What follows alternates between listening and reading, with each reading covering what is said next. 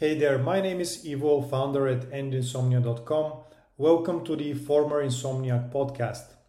After suffering from insomnia for five brutal years and after trying everything to fix it, I developed a new approach targeting the root cause of insomnia, which is actually sleep anxiety or the fear of sleeplessness. In this podcast, I talk about the End Insomnia system, where I share tips, learnings, and insights from overcoming insomnia and tell the stories of people who do so you can apply the principles to end insomnia for good too.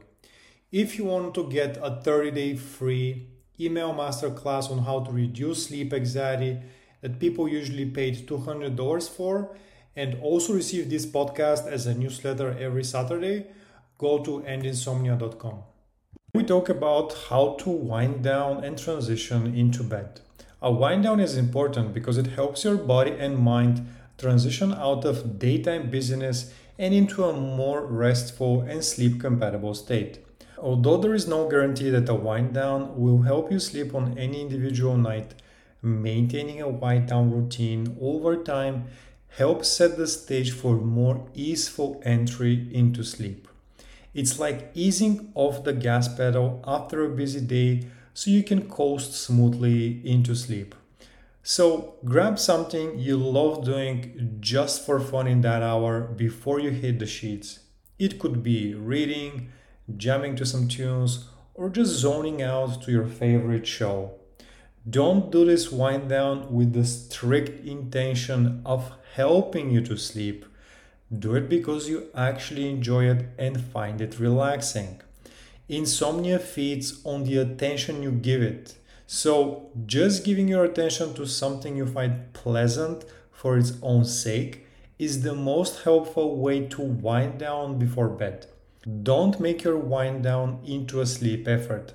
Make it about truly relaxing and enjoying yourself as best as you can. Even so, you might feel anxiety about the night to come during your wind down. If so, just acknowledge that the anxiety is there and don't make your wind down about trying to battle the anxiety. The best thing to do is to be present with the activity you're doing, whether or not the anxiety is there. Sometimes, as you're winding down, you might feel impatient about getting enough sleep. Here is a pro tip stop clock watching once you start your wind down time just go with the flow until you feel sleepy, no matter when that happens. This way, you're not stressing over the time and you can really get into whatever relaxing thing you're doing. Now, if sleep's playing hard to get when your sleep window rolls around, you've got options. So keep hanging out until you're really feeling sleepy. Or if you're getting agitated, you can hit the bed and see if you can drift off. If not, just rest up until the sleep vibes hit. Giving yourself the green light to be awake until you're truly ready to sleep is a game changer. It removes the pressure and helps you sync with your body's natural sleep signals.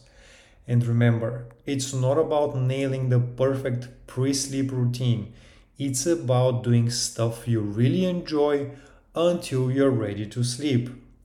Choosing what to do depends on what vibes with you. If watching TV gets you too hyped, maybe switch it up to something more casual. The goal is to make staying up until you're sleepy feel more like a treat than a chore.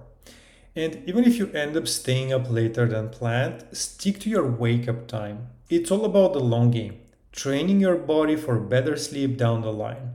Sure, there might be some rough days, but trust the process. You'll be glad you did when you start seeing those sweet sleep gains again. So, as you go into this new groove, remember it's all about making small changes for big wins in the sleep game.